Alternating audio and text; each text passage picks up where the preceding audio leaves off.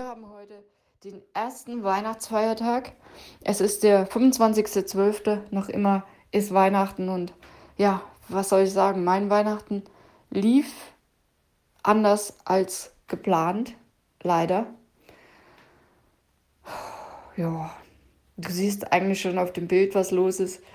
Ich habe da einen positiven Corona-Test in meiner Hand und im Hintergrund siehst du vier Kerzen leuchten, weil vierter Advent äh, gleichzeitig Heiligabend in diesem Jahr.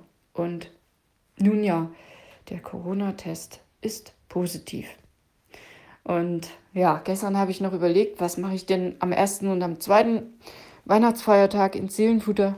Und da fiel mir nicht so richtig ein, aber ja, jetzt fällt mir was ein. Ich berichte einfach das, was los ist.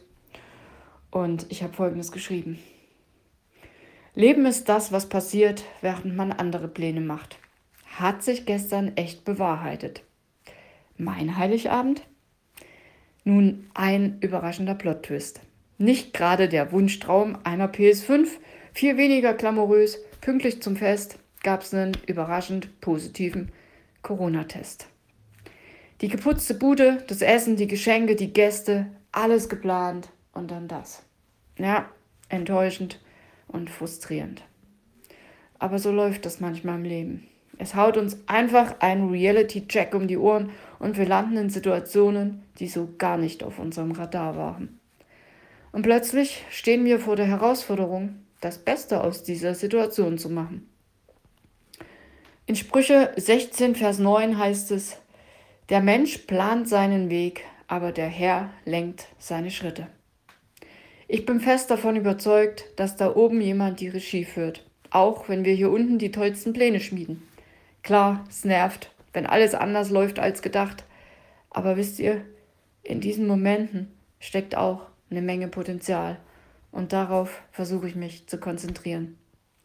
Und ja, vielleicht ist das eine Einladung, Vertrauen in jemanden zu entwickeln, der den Überblick hat, wenn unsere Pläne aus dem Ruder laufen. Falls dein Weihnachten auch nicht nach Plan lief, lass uns gemeinsam eine andere Perspektive einnehmen. Vielleicht ist das die Chance, uns auf was Größeres einzulassen und auf jemanden zu vertrauen, der größer ist als unsere Enttäuschungen. Lass uns also diese unerwarteten Momente nutzen, um Vertrauen zu entwickeln. Vielleicht verstehen wir dann auf einer tieferen Ebene, dass das Leben nicht immer nach unserem Drehbuch spielt, aber dennoch eine Geschichte erzählt, die größer und reicher ist, als unsere Pläne es je könnten. Und ich verabschiede mich jetzt vorübergehend in eine, ja, jetzt wirklich notwendige Pause. Also ich werde morgen auch kein Seelenfutter machen, weil ich mich gerne ausruhen möchte. Und ich bin im nächsten Jahr natürlich wieder da mit dem Seelenfutter und freue mich auch schon drauf.